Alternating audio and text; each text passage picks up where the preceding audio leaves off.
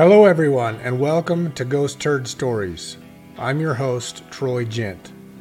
I served as an enlisted active duty infantryman in the Marine Corps from 1997 to 2001.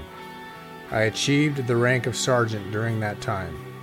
After going to college and working from 2001 to 2007, I entered Officer Candidate School and earned a commission in the Marines and became what Marines call a Mustang. I served again as an infantry officer from 2007 to 2011. During my two obligations, I deployed to Okinawa twice, Guam, Thailand, and Afghanistan, where I served as an infantry platoon commander on the front lines against the Taliban. I left the Marines as a first lieutenant.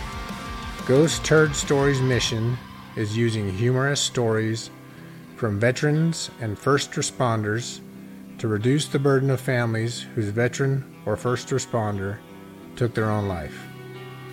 Ghost Turd Stories' vision is to use humor from veteran and first responder stories to prevent suicide within our ranks and reduce the burden of families whose veteran or first responder took their own life. I've been directly impacted by suicide by some of the closest people in my life.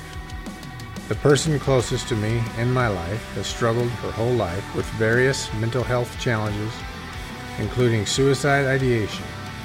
In 2005, my mother's boyfriend, who was like a second father to me, and a gunboat captain during the Korean War, shot himself.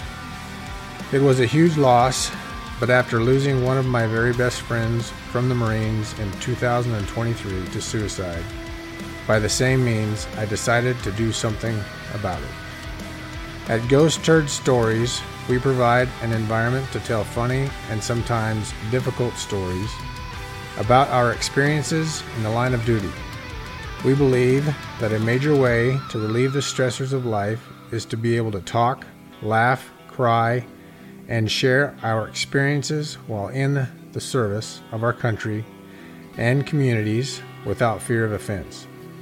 At times on this podcast, we will need to use aliases and give vague details about the individual being interviewed to not only protect their identity, but the identity of others as well as the integrity of the service they are in and or were in. These stories are mostly meant to be funny, but we also don't want to embarrass anyone who was involved or caused division among any of our brothers and sisters in arms. We hope to attract veterans and first responders, as well as those interested in knowing more about what it's like to be in our shoes while we wear or wore those shoes.